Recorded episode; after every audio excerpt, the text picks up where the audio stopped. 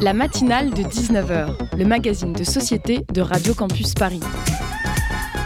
On y parle de sujets sérieux, de sujets moins sérieux, de ce qui se passe en Ile-de-France et de débats pas forcément consensuels. Tous les jours du lundi au jeudi sur le 93.9. Le 2 mai 2022 deviendra-t-il historique? Historique en effet serait l'accord que la gauche s'apprête à conclure en vue des élections législatives des 12 et 19 juin prochains. Nouveau congrès d'Épinay diront certains, congrès qui en 1971 avait porté François Mitterrand à la tête d'un large regroupement de la famille socialiste. Gare au parallèle historique diront d'autres, les dynamiques de parti étant aujourd'hui en effet fort différentes. Mais au fond, qu'importe. S'il est vrai que le contexte a changé, que l'écologie politique s'est imposée entre-temps dans le paysage, c'est bien une union de la gauche qui se profile, avec l'espoir d'un candidat unique dans chaque circonscription, sous une bannière commune, la nouvelle Union populaire, écologiste et sociale. Les discussions entre la France insoumise, arrivée en tête à gauche au premier tour des dernières élections présidentielles, et le parti Europe Écologie des Verts ont abouti hier soir à un texte d'accord et les discussions se poursuivent avec le Parti socialiste et le Parti communiste.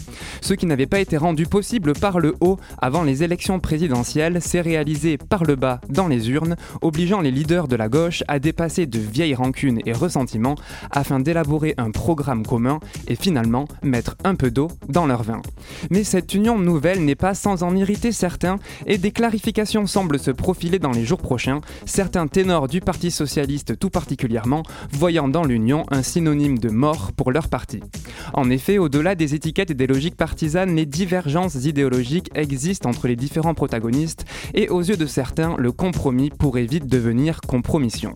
Sortie du nucléaire, désobéissance aux règles de l'Union européenne, retraite à 60 ans, sortie du commandement militaire intégré de l'OTAN, il risque bien de ne plus rester beaucoup de vin dans le verre socialiste tant celui-ci sera dilué.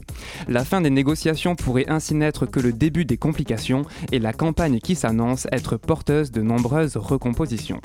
Comme le disait Alexandre Braque de Rousseau, député de la section française de l'Internationale ouvrière au Conseil national du Parti socialiste de 1936, enfin, les difficultés commencent.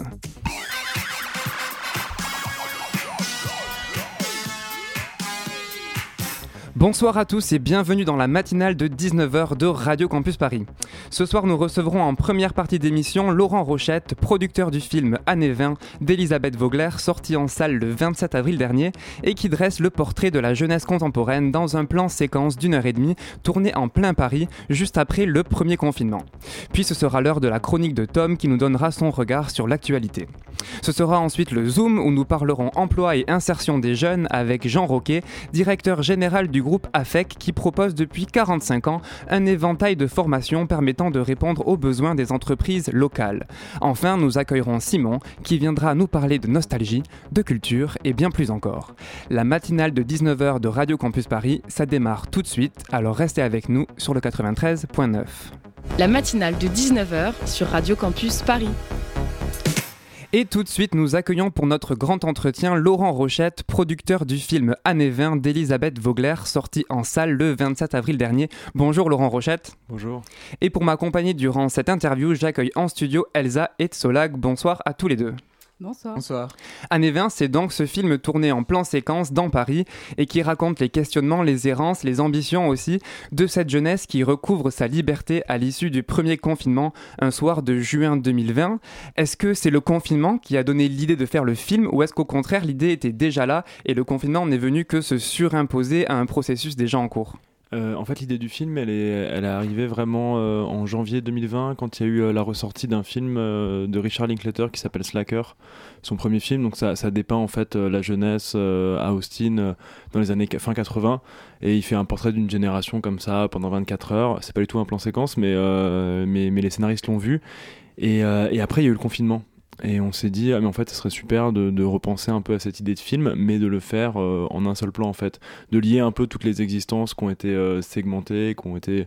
toutes les vies que les gens ont vécues à l'intérieur, les, lier, euh, lier tout le monde dehors dans un seul plan unique. Dans votre film, on va donc suivre dans Paris des discussions entre amis, entre amants, parfois solitaires. Est-ce que c'est de la pure fiction ou est-ce qu'il y a une part d'autobiographie, de vécu, de discussion entendue dans, dans ce film? Vu que une partie des, scénaristes vivaient ensemble à une époque dans une, grande maison en coloc, il y a quand même forcément du vécu, il y a des choses qui ont été entendues à droite à gauche, il y a, aussi les, scènes qui ont été écrites, spécialement pour des acteurs des actrices en particulier.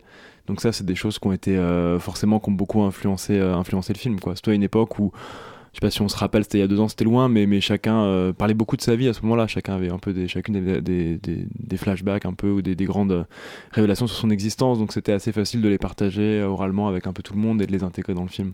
Et justement, au niveau de l'écriture, c'était des, un auteur singulier ou est-ce que chaque duo d'acteurs qu'on voit dans le film a écrit sa propre partition?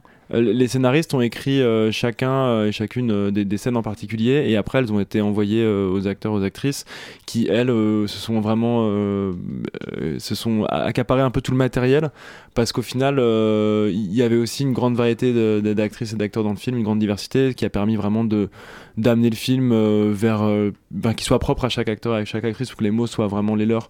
Donc ça, ça a vraiment été un travail un peu de longue haleine et d'échange et de répétition pour que vraiment le matériel se, se, se, détache un peu de l'écriture. On voit notamment avec une séquence où il y a deux, filles de, 13 ans qui vont dans un magasin et on sent que les mots qu'elles emploient sont vraiment les leurs quoi et elles sont vraiment potes c'est vraiment la meilleure pote de, de Lila du coup la comédienne qui a ramené sa meilleure pote dans le film pour jouer Solag oui, et justement, du coup, donc, euh, ça a été écrit, euh, des canevas ont été proposés aux acteurs, et ensuite, euh, ils se les sont appropriés.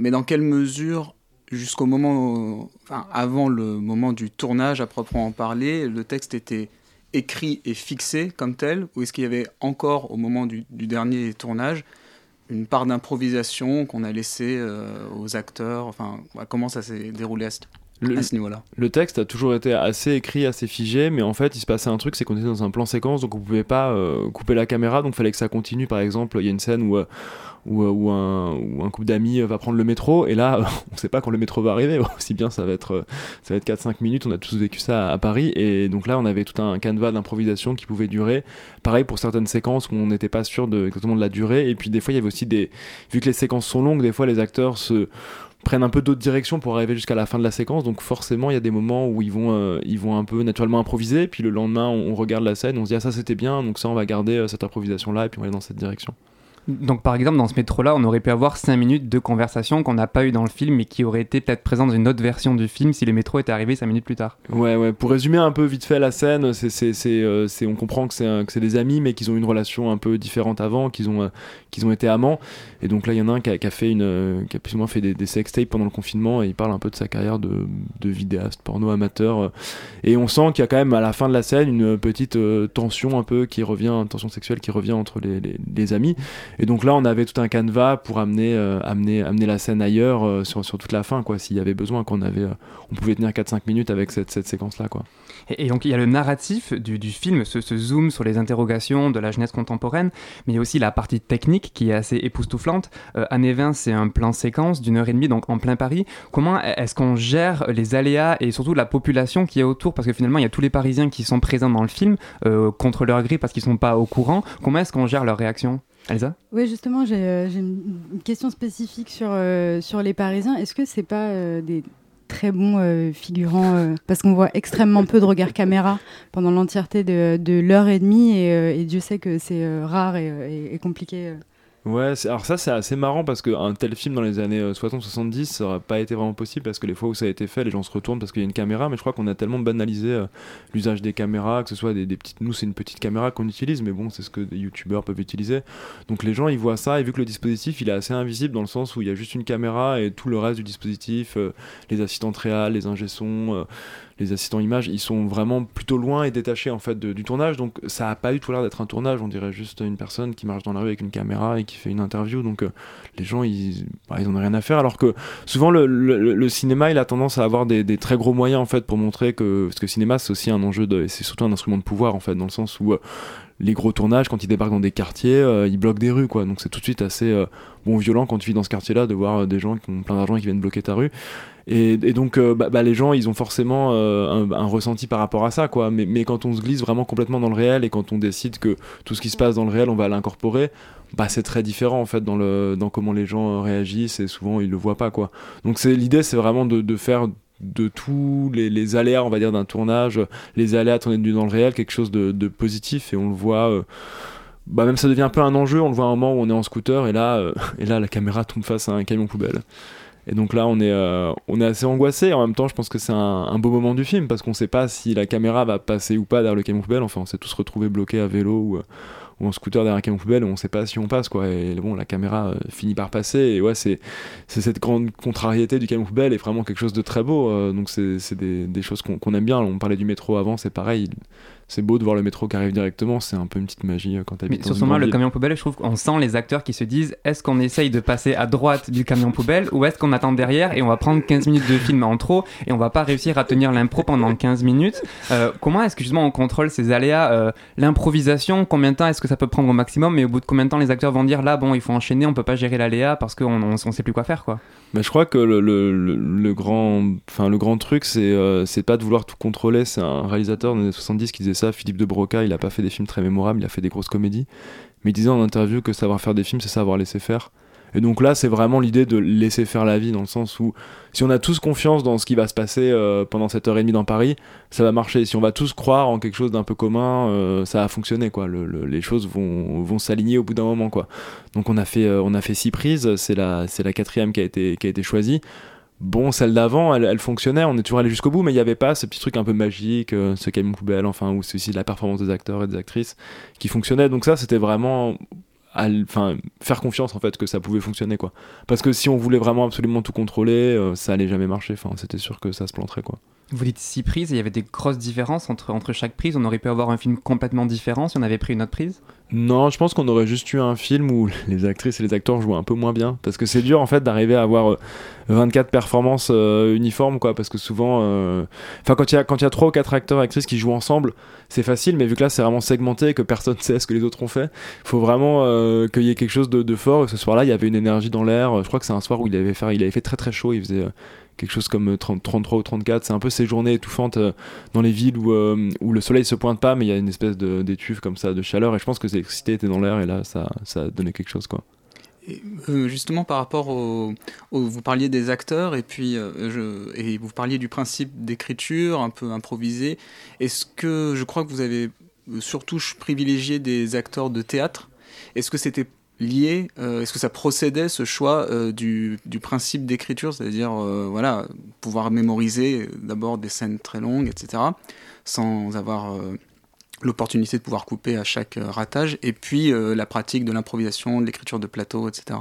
Oui, ça, se voit d'ailleurs euh, aussi, il y a deux, trois moments du film, ils sont assez rares, mais il y en a deux, trois, où il y a eu un peu une impression de théâtre filmé, dans les dialogues, dans l'addiction, d'un coup, ça décroche un petit peu d'un propos extrêmement réel au début, au milieu, et hmm. à la fin ou ça part carrément sur une micro-comédie musicale Ouais, bah c'était un peu pour nous obliger que ce soit euh, des gens qu'on fait du théâtre ou qui en viennent, parce qu'en en fait, on est sur scène, quoi. quand, la, quand la caméra est sur, sur les comédiens et les comédiens, c'est le, rideau s'ouvre, et donc là, il faut, il faut jouer, il faut pas avoir peur du blanc, on peut pas dire bon bah stop, on arrête, on va reprendre un peu avant.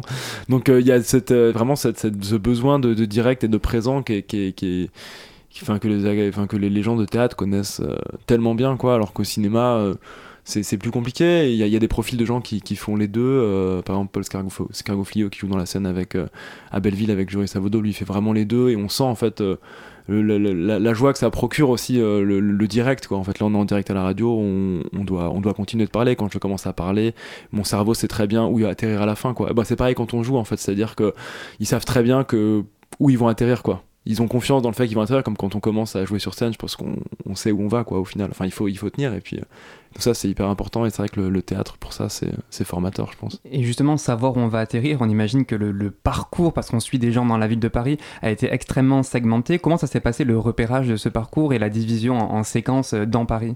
Et sur le choix des euh, arrondissements aussi, euh, qui est bah, en fait, qui va du, du centre jusqu'au nord-est. qui, on, a l'impression, à un moment, en fait, au moment où ils sont le long de la Seine, que ça va peut-être commencer à partir vers le 6e, etc. Et au final, ça revient vers, vers le nord-est. C'est une certaine sociologie quand même euh, de, vos, choix d'arrondissement. Ouais, ouais bah, c'est vrai que ça dit beaucoup. Alors en fait, bon, le film il a été écrit pendant le confinement, il a commencé à être préparé pendant le confinement, dans le sens où on ne pouvait pas trop à l'époque se balader, c'était quand même très restrictif. Du coup, euh, on a quand même beaucoup repéré euh, sur, euh, sur Internet, même si on connaissait bien le parcours, il fallait quand même minuter tout ça. Et pour nous, c'était assez logique de partir d'un Paris assez touristique. on commence du coup devant le Louvre, donc un Paris très historique et très très chargé. dans les lieux de pouvoir et les choses comme ça, pour remonter vers un Paris un peu plus populaire, puisqu'on en arrive vers, vers Belleville quand même, puis vers les buts de Chaumont. Donc voilà, on peut pas aller on n'aurait pas pu faire le même film et partir vraiment en banlieue ou alors il aurait fallu faire un film de 2-3 heures pour faire vraiment quelque chose de de, de, de, vrai, ou alors prendre le RER, e mais ça aurait été un autre film. Et du coup, euh, du coup on, a, on a choisi ce parcours-là parce qu'aussi pour nous, il y a vraiment une, pas mal de mixité en fait dans ce parcours-là, euh, social, ethnique, enfin, socioculturel. Il y a quand même pas mal de choses qui, qui se passent sur ces quelques kilomètres. Et Paris, c'est vrai que c'est une ville assez intrigante où tout est quand même très resserré, où on peut avoir ce genre de, de mélange et ça euh, c'est assez fort. Donc ça a beaucoup joué c'est vrai qu'on n'avait pas envie d'aller rive gauche parce qu'on trouve que c'est un Paris qui est, qui est, souvent très montré et puis c'est un Paris aussi dans lequel on nous on vit pas forcément on connaît moins quoi. Et comment est-ce qu'on. droite, euh, pardon, oui, oui. Et comment est-ce qu'on associe justement les, les, plans de Paris et les séquences dans Paris au dialogue et aux discussions qui prennent place? Est-ce que c'était assez interchangeable et on aurait pu finalement avoir les discussions dans un autre endroit? Ou est-ce qu'il y a vraiment un lien entre les discussions et l'endroit où ça se passe dans Paris? Il y, a, y, y, a, un lien qui, qui, est né de manière un peu organique au fil des répétitions en fait. Et parce qu'au début évidemment ça peut être un peu partout parce que si les discussions qu'on a on peut Enfin, je pense que c'est pas forcément euh, cartographier nos discussions. On peut se balader avec des amis, avoir telle discussion dans un quartier euh, ou dans un autre, quoi. Mais je pense qu'il y a des moments où plus ça va et plus il y, y a, des choses qui, qui, sont, par exemple, la discussion, euh, la deuxième séquence quand ça parle de, de, la couleur noire et de la, de la symbolique. Bon, bah, on est à côté, on est à côté de, des Beaux Arts ou du, du, musée du Louvre, donc c'est assez important de l'avoir dans ce coin-là. Pareil pour une discussion à Belleville qui parle d'un quartier, quartier de Belleville, c'est assez important aussi de le faire là-bas. Donc je pense que voilà, je pense que c'est pas le, on n'a pas on n'a pas fait en sorte que ce soit vraiment euh, complètement euh, segmenté quoi. Sur euh, Belleville d'ailleurs, petite malheureuse funeste actualisation de Belleville, Régine est morte hier ce matin. Je sais plus quand est-ce que j'ai eu l'info et son père était son père était un cafetier de, de Belleville. C'est comme ça hmm. qu'elle est entrée dans le milieu de la nuit. Voilà. Et c'est une deuxième précision, c'est bien 6e, 5e, 13e, 14e, 15e, c'est bien sur la rive gauche. Oui. C'est ouais. voilà. Du coup vous avez, Merci beaucoup, Laurent Rochette, d'être avec nous. On fait une petite pause musicale et on se retrouve de suite sur Radio Campus Paris. La matinale de 19h sur Radio Campus Paris.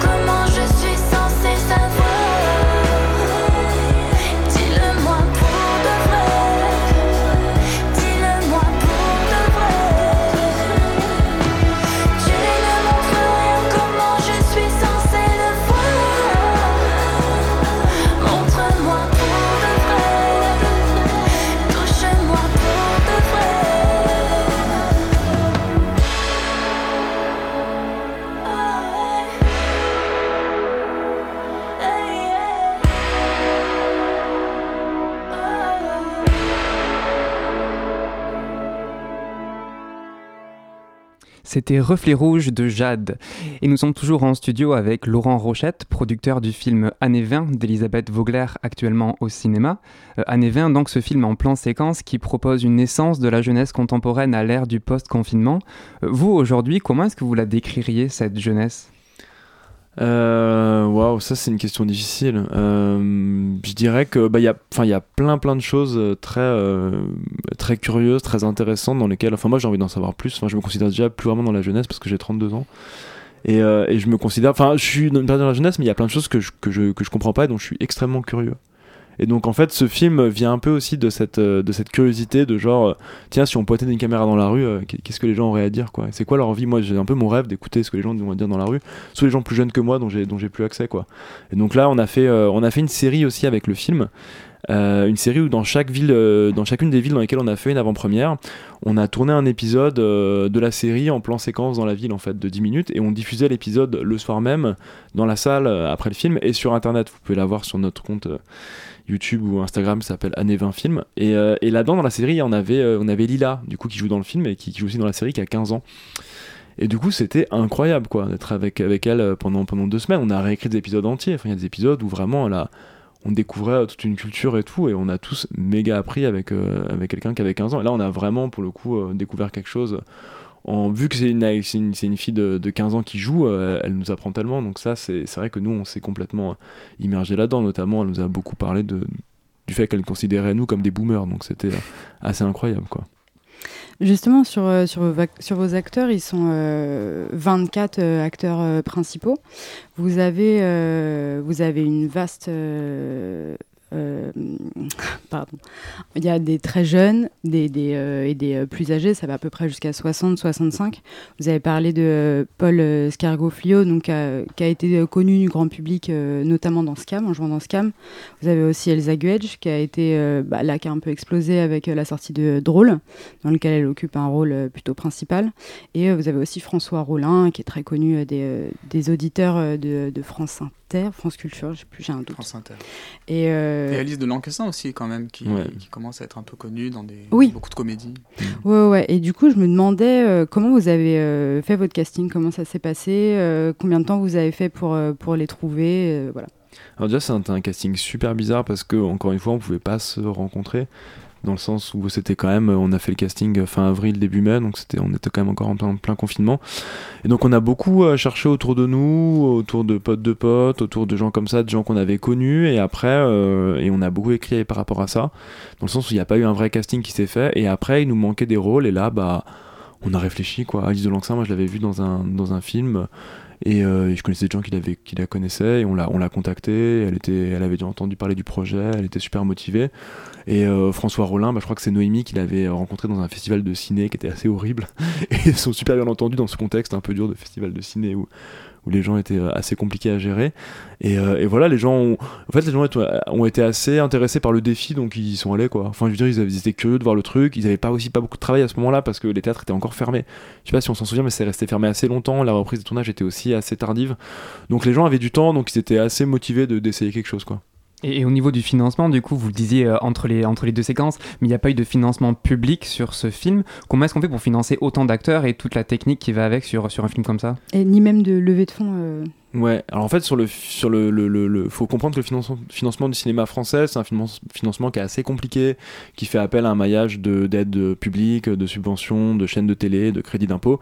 Mais pour avoir tout cet argent, il faut souvent écrire un scénario et surtout attendre assez longtemps, vraiment longtemps. Généralement, c'est un an, un an et demi, deux ans en fonction de la notoriété du réalisateur, réalisatrice. Donc euh, là, c'était pas le cas parce qu'on voulait vraiment montrer euh, Paris juste après le confinement, donc on pouvait pas attendre. Et euh, donc on l'a fait en fait en injectant l'argent qu'on avait gagné sur le film précédent qui avait été vendu à Netflix. Donc plutôt que s'acheter des belles maisons, on a mis tout l'argent dans un film et ce qui a permis de le, produire. Et surtout, c'est un film très libre dans le sens où il n'est pas passé devant des commissions euh, qui ont décidé euh, si oui ou non ça pouvait se faire. Et c'est un film qui n'a pas eu d'aide euh, même après, une fois que le film a été terminé et un film indépendant, mais aussi un film qui essaie de porter des messages. Euh, vous dites que le cinéma français a besoin de changements et on a une réalisatrice un petit peu spéciale qui donne pas son nom. Euh, c'est quoi toutes ces revendications et ces, changements sur le cinéma français auxquels vous vous appelez? Euh, bah alors c'est marrant parce que j'ai vu hier une interview d'Adèle Hanel dans un, dans un journal américain par exemple, elle dit qu'elle veut plus travailler dans l'industrie française, quoi, dans l'industrie cinématographique, parce qu'en fait, elle est, elle est complètement, elle est complètement sclérosée. Elle, voit ça d'un point de vue, bien sûr, euh, bon, Adèle Hanel, ses revendications sur, euh, sur après l'affaire MeToo et tout, qui ont quand même eu quasiment aucun écho en France. Enfin, environ, on a des réalisateurs très très problématiques en France qui travaillent toujours, et ça tout le monde le sait. Donc ça, d'une part, en fait, on a vraiment envie que, que les choses changent à ce niveau-là, et on est totalement d'accord avec les revendications d'Adalanel qui préfère bosser en dehors de l'industrie parce que le racisme, enfin le racisme, et surtout là, dans ce cas-là, c'est aussi le sexisme qui est systémique, quoi. Donc c'est l'idée de vraiment apporter un changement, dans le même dans la manière de faire, parce qu'en fait, euh, le, les films qu'on voit français qui sont, qui sont très bien produits, qui ont des, qui ont des grosses, des aides assez fortes et qui finissent souvent à Cannes, c'est des films où il y a beaucoup de pouvoir derrière, en fait. C'est des films, euh, voilà, c'est des, des, enjeux de pouvoir, le, cinéma. Donc c'est dire, bon, bah, on va changer un peu, euh, on va changer un ça, on va faire des films avec moins d'argent, avec un casting un peu plus inclusif et essayer de, porter un peu un autre message. Et, du coup, là, dans le, dans, le cas de ce film, c'est euh, c'est porté par, euh, par une personne qui a un pseudonyme. Donc, en effet, il n'y a pas d'interview euh, ou très peu de, de la personne qui a réalisé le film. Donc, et ça, c'est pour bah, c'est une envie en fait, euh, parce que c'est aussi envie de sortir un peu de, de cette culture euh, du réalisateur tout puissant en fait, euh, qui serait la seule personne en charge sur un tournage, qui serait le seul être comme ça à faire les films. On dit un film de Pedro Almodovar, mais, mais combien y a de personnes derrière Pedro Almodovar pour tenir ses films? Maintenant, Pedro Almodovar, il met juste son tampon sur des films en disant ça c'est du Pedro Almodovar quoi. Enfin ouais, c'est un peu, c'est un peu fantasque, ça, ça peut un peu bouger comme, comme système, je pense. Oui, mais alors, euh, justement, parce que euh, donc cette, cette, réalisatrice, qui est peut-être un réalisateur, on ne sait pas, c'est un pseudonyme, euh, donc elle veut garder l'anonymat pour lutter contre cette culture de l'auteur qui monopolise un peu l'attention, etc. Mais j'ai envie d'aller, de la prendre très au sérieux, cette, démarche, et, justement, à la lumière de ce film, on se demande même euh, est-ce qu'il y a une réalisatrice? Parce que on voit que c'est un film euh, qui repose, mais vous l'avez dit tout à l'heure, essentiellement sur une, écriture collective qui est elle-même assurée par des acteurs qui jouent dans le film.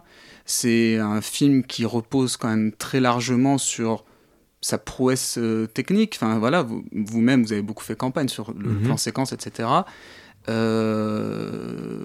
De fait, il n'y a pas de possibilité de cadrage, euh, enfin on ne peut pas affiner le cadrage de façon très précise. Donc on se demande où est euh, la marge d'intervention de l'auteur et de sa patte euh, hmm. dans ce, ce film-là. Je crois que dans ce cas-là, c'est quand même beaucoup sur la direction d'acteur, sur le choix du parcours, sur l'écriture au final, parce que même s'il y a des acteurs qui ont écrit, euh, ça reste quand même les scénaristes. Et, euh, Elle fait partie du des scénaristes. Donc il y a quand même euh, cette marge-là. Après, c'est pas un film. Enfin, nous, on le décrit plutôt comme une expérience plutôt que comme un film, en fait. Il y a une, une certaine manière, c'est quelque chose de l'ordre de l'expérience quoi.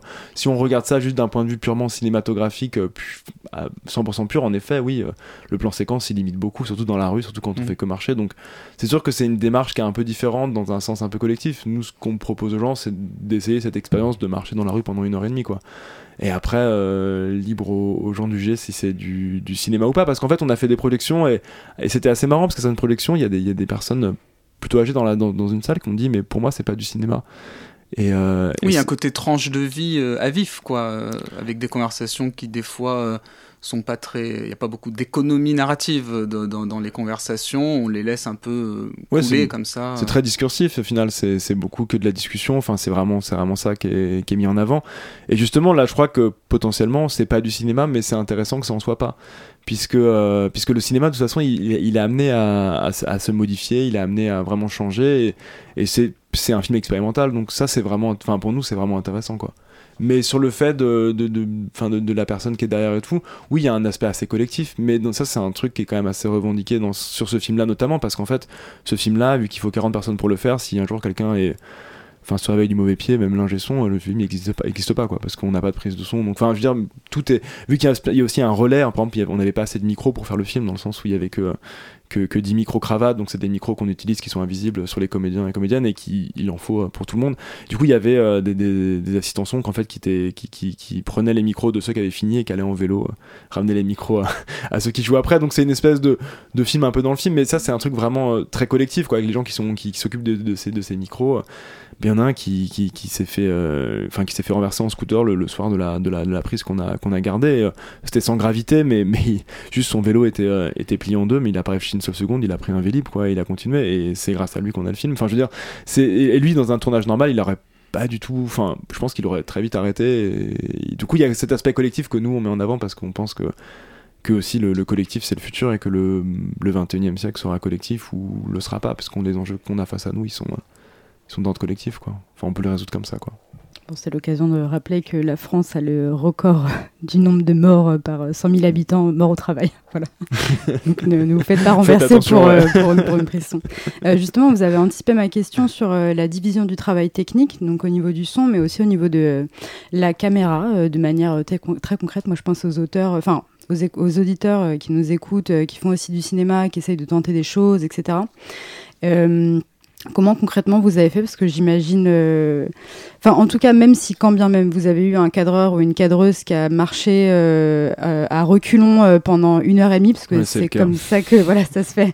Donc, avec quelqu'un qui, quelqu'un ou quelqu'une qui la tire par derrière pour en pouvoir anticiper bah, qu'il n'y a pas de. Enfin, pour pouvoir être ses yeux, en fait. À ce moment-là, non, la personne a fait ça tout seul. Ok, comment, euh, mais... ouais, en fait, comment la personne a, fait pour, euh, enfin pour, se préparer à faire ça et que ça se passe bien et qu'il n'y ait pas de...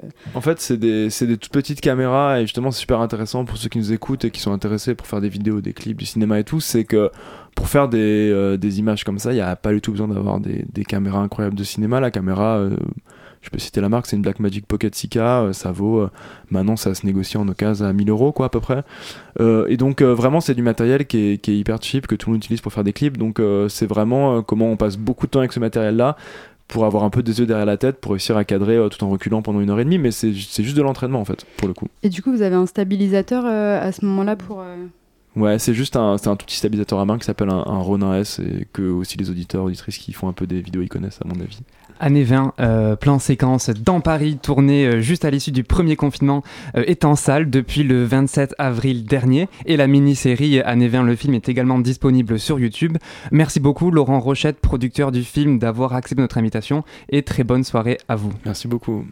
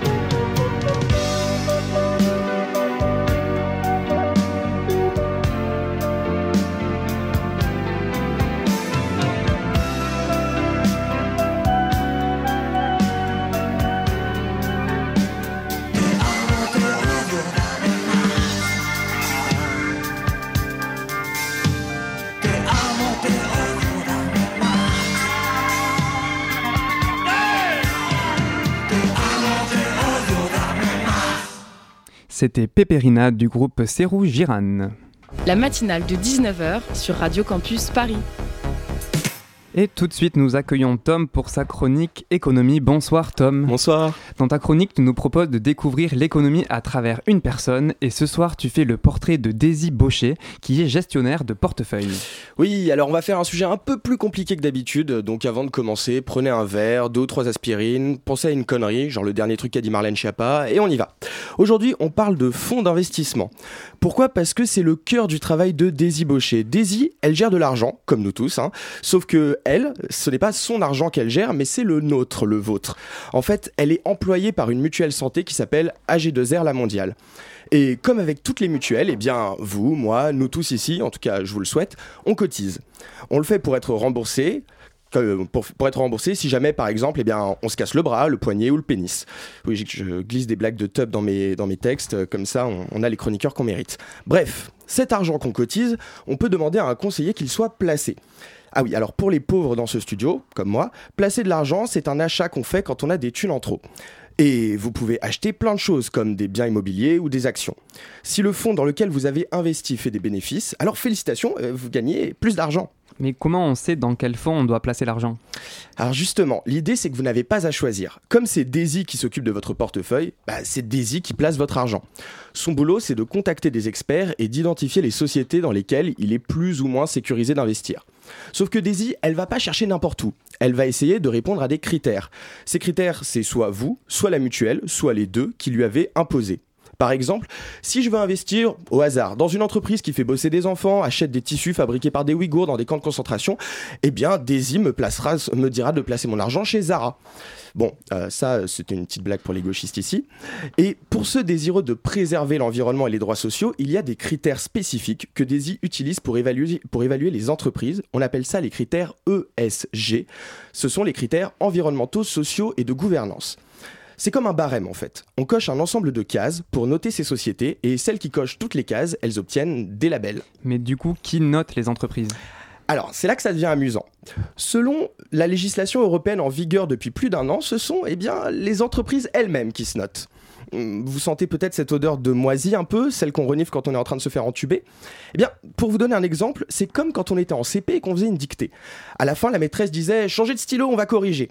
Bon, alors, il y avait quelques faillots qui faisaient tout bien comme il faut, de toute façon, ils avaient que des bonnes notes. Et puis, si t'étais un peu malin, tu changeais deux, trois lettres, tu rajoutais une virgule, et hop, là, comme par hasard, tu te retrouves avec 10 sur 10. Bon bah les entreprises elles font exactement pareil. Elles surévaluent leurs produits. Ce qui fait que en un an, plus de la moitié des nouveaux fonds d'investissement créés en Europe sont classés parmi les plus respectueux des critères ESG. Et elles ont tout, intérêt à faire ça, puisque 60% des fonds européens vont vers ces entreprises jugées écologiquement et socialement responsables. En fait, on est face à un flagrant délit de greenwashing et de social, washing, dites ça comme vous voulez. Résultat, une entreprise comme, au hasard, Orpea, vous savez, c'est pattes qui laissaient crever les vieux dans leur caca et leur vomi, eh bien, elle était parmi les mieux classées dans les critères ESG. Et ça, pour le coup, euh, ça donne à nous tous une bonne raison de gerber. Merci beaucoup Tom, il est 19h42, c'est l'heure du Zoom. Le Zoom, dans la matinale de 19h. Les chiffres sont sortis en février dernier. Le nombre de chômeurs au sens du Bureau international du travail a diminué au quatrième trimestre 2021 par rapport au trimestre précédent. Pour en discuter, nous accueillons Jean Roquet, directeur général de l'AFEC, un organisme de formation continue. Bonjour Jean Roquet. Bonjour. Le taux de chômage des jeunes notamment a diminué fortement, moins 3,6 points, et atteint 15,9%, rejoignant ainsi les plus, les plus bas niveaux des cycles précédents à la fin des années 80 et 90. Comment est-ce que vous expliquez ce taux de chômage si bas chez les jeunes actuellement? Bah, Déjà, on peut euh, déjà s'en féliciter, et sans, mais pas s'en satisfaire, parce que 15,9% de taux de chômage chez les jeunes, paradoxalement, ça peut paraître euh, une bonne performance, mais c'est 15,9% de trop. Hein. Euh, et parmi ces jeunes, euh, dans ces jeunes chômeurs, il y a plein de jeunes qui sont, qui sont des, ce qu'on appelle des NITS, des invisibles, des gens issus des quartiers, qui n'ont pas de, pas de qualification, pas de diplôme, pas d'éducation. Quand je dis pas d'éducation, il n'y a rien de, de péjoratif. et qui n'ont pas de projet professionnel. Et ces invisibles, il y en a quasiment 2 millions en France. Donc il faut un petit peu s'occuper d'eux. Exactement, et justement, c'est pour ces NITS, c'est pour s'occuper de ces NITS, donc ces personnes sans emploi et sans projet professionnel, que le groupe IGS, duquel l'AFEC est partenaire, a lancé la conquête des possibles. Euh, est-ce que vous pouvez nous expliquer comment, comment ça marche concrètement? Oui, bien sûr. Euh, alors, effectivement, la conquête des possibles, c'est un projet déjà qui est financé. Alors, on va être un petit peu technique, mais je vais, je vais essayer de faire simple et vite. Euh, c'est un, sujet qui est financé par le PIC, hein, le, plan d'investissement des compétences, qui est financé par le gouvernement. Il y a quand même 15 milliards sur la table. Donc, avec tout ça, on doit pouvoir arriver à faire quelque chose quand même. Euh, et le PIC est particulièrement destiné à financer des projets envers les jeunes, donc les jeunes, les, les NITS, les personnes en situation de handicap, qu'il ne faut pas oublier, les demandeurs d'emploi. Euh, et euh, les gens qui sont euh, dans les quartiers, ce qu'on appelle les, les, les, QPV, les quartiers prioritaires de la ville, ou les zones, ou les zones prioritaires. Et donc, la conquête des possibles, c'est quoi? C'est effectivement des grands noms qui sont associés, comme donc le groupe AFEC, l'IGS, et c'est aussi porté par un organisme qui s'appelle AEF, qui euh, euh, participe au sourcing et qui nous apporte euh, tous ces jeunes qu'on va chercher dans les, quartiers et on leur propose un projet, un projet professionnel. Avant de leur proposer un projet professionnel, on leur propose déjà euh, euh, de faire le point sur, sur eux-mêmes et, sur ce qu'ils ont envie de faire. On a des jeunes qui ont démarré des formations euh, en cuisine et qui finalement s'aperçoivent qu'ils préfèrent faire du théâtre. On a des jeunes qui ont démarré des formations commerciales. En fait, c'est des vrais geeks, c'est des, des bêtes en numérique, etc. Donc il faut déjà faire le point sur le projet. Et donc, euh, avec, euh, avec la FEC, euh, la, conquête des possibles, on leur propose en fait une démarche en deux étapes. On leur propose évidemment de les amener vers un emploi. Hein. c'est ça la finalité. De toute façon, c'est ce qui anime le groupe AFEC dans toutes les formations qu'on fait.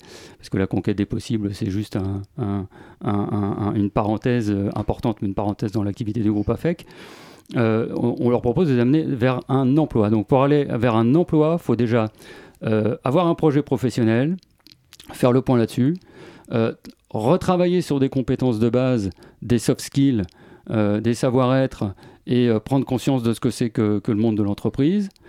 et puis ensuite, on les amène en fonction de leur passion, de leur vocation, de leur talent, de leurs compétences, de leurs envies, de leur motivation, vers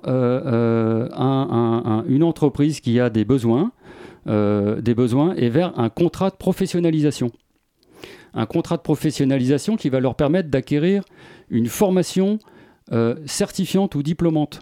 Nous, on prépare à des titres professionnels. Et ensuite, une fois qu'ils ont euh, fait ce parcours en contrat de professionnalisation, à minimum six mois, on continue à les suivre pour savoir ce qu'ils deviennent. Hein. à la fin, on fait le bilan avec l'entreprise. L'entreprise, normalement, les embauche. Et euh, pendant six mois, on les suit pour savoir ce qu'ils deviennent. Et du coup, en termes d'entreprise partenaire, c'est quel type d'entreprise qui vont embaucher ces jeunes? Euh, alors par exemple, euh, il, y a, il y a dix jours, on était sur, sur un forum en partenariat avec Pôle Emploi et le groupe Winsfield sur la, défense. la, défense. et 4 temps. C'était, on a fait le tour avant des magasins de la défense. On avait 16 offres d'emploi en, vendeur commercial magasin ou en employé commercial de, de magasin. Voyez? Et parmi ces offres, il y a encore des offres à pourvoir euh, parce qu'on euh, en, a, euh, on en a pourvu qu'une dizaine.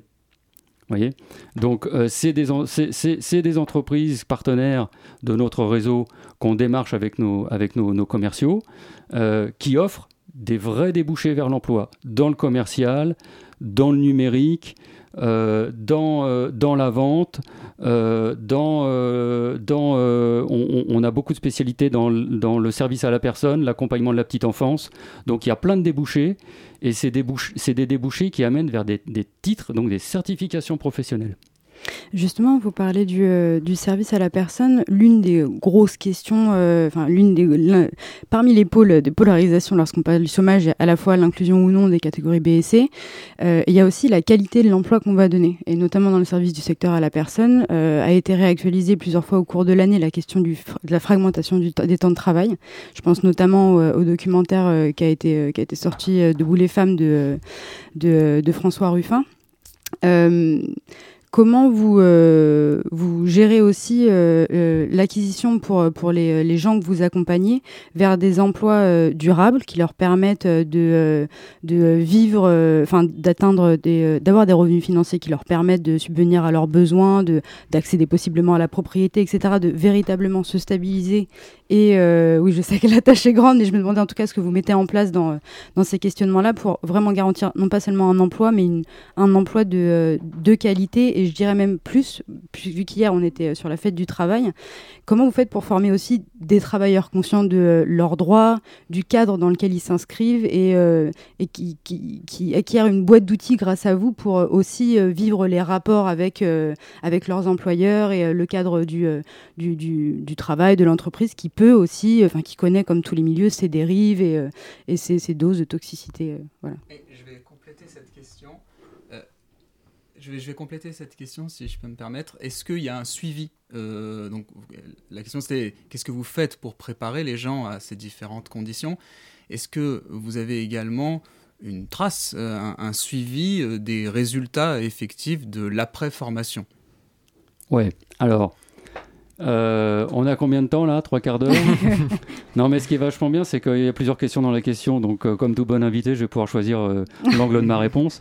alors, pour répondre à la dernière, à la dernière question, oui, il y a un suivi. Il y a un suivi à, double, à double cliquer. On n'a pas besoin de la conquête des possibles ou de s'adresser, de s'adresser à des NITS pour faire, pour faire du suivi. Moi, je suis, moi, je suis groupe de formation professionnelle, je ne suis pas employeur. donc, mon, mon engagement, c'est d'amener euh, euh, euh, mes stagiaires, mes bénéficiaires, comme on dit, à, un titre professionnel ou à la réussite de leur, de, leur parcours. Ça, c'est mon engagement. À travers cet engagement, il y a un suivi qui est fait effectivement et qui est plus particulièrement caractérisé par les parcours d'alternance, notamment via le contrat professionnel. Donc, dans un, dans un parcours en alternance, vous avez trois acteurs. Vous avez le, le, jeune, ou l'apprenti, ou l'alternant. Vous avez euh, le tuteur en entreprise. Et vous avez le responsable pédagogique euh, de euh, l'entreprise AFEC.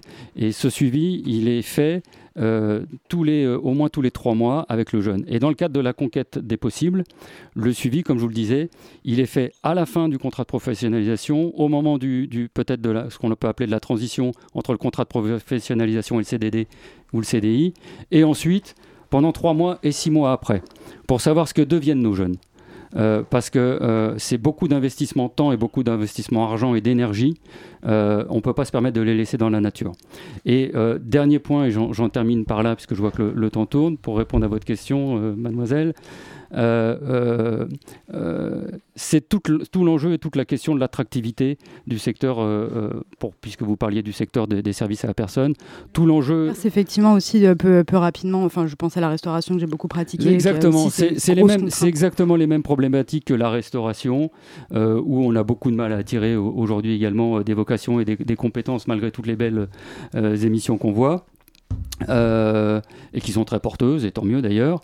Euh, mais le service à la personne, euh, faut, pas, euh, parler vrai. C'est-à-dire que quand on accueille un jeune ou un futur stagiaire, ça fait partie des critères de choix et, du projet professionnel que de savoir les avantages, les contraintes et de faire son choix en connaissance de cause.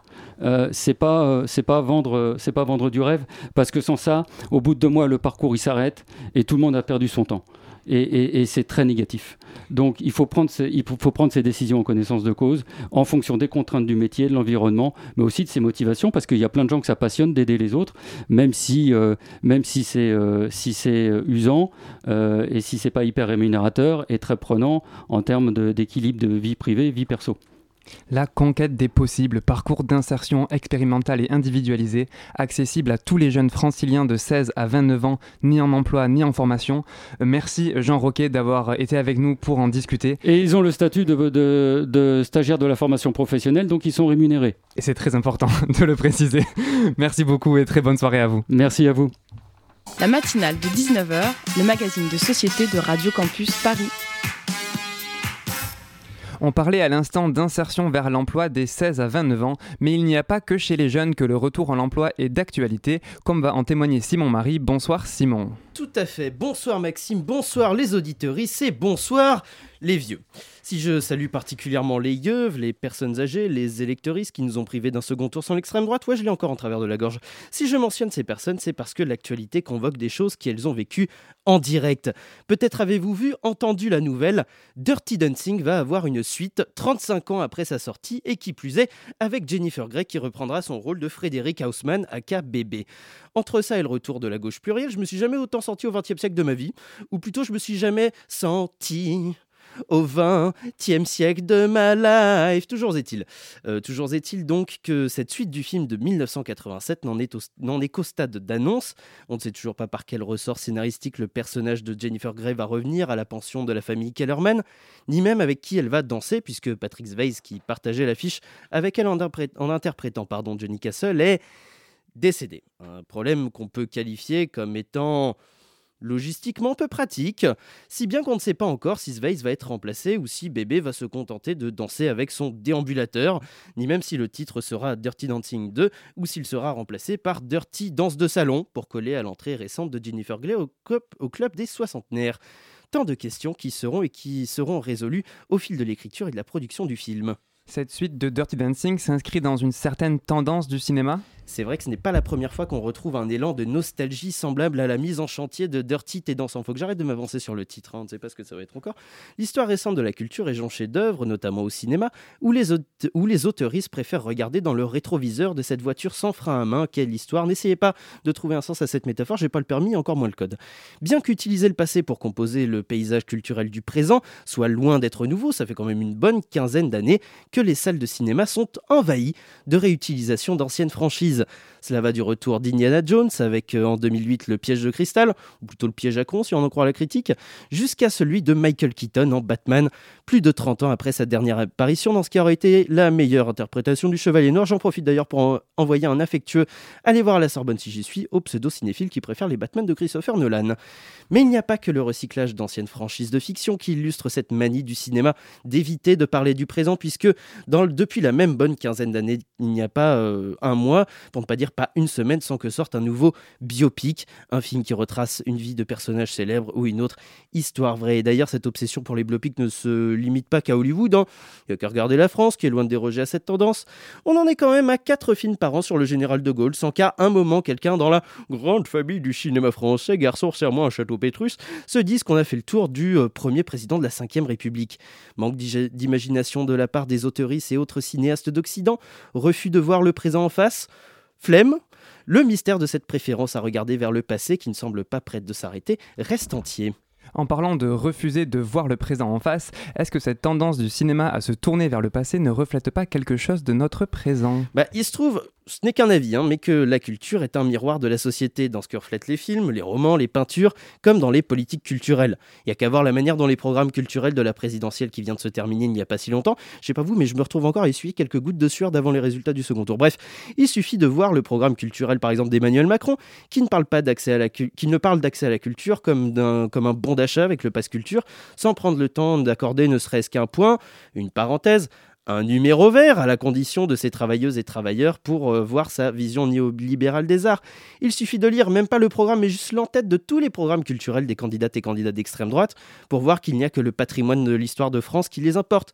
Et en parlant de droite et d'extrême droite, ces deux vieux clivages du paysage politique étant loin d'être avares en nostalgie, la question du refus de regarder le présent en face leur va bien.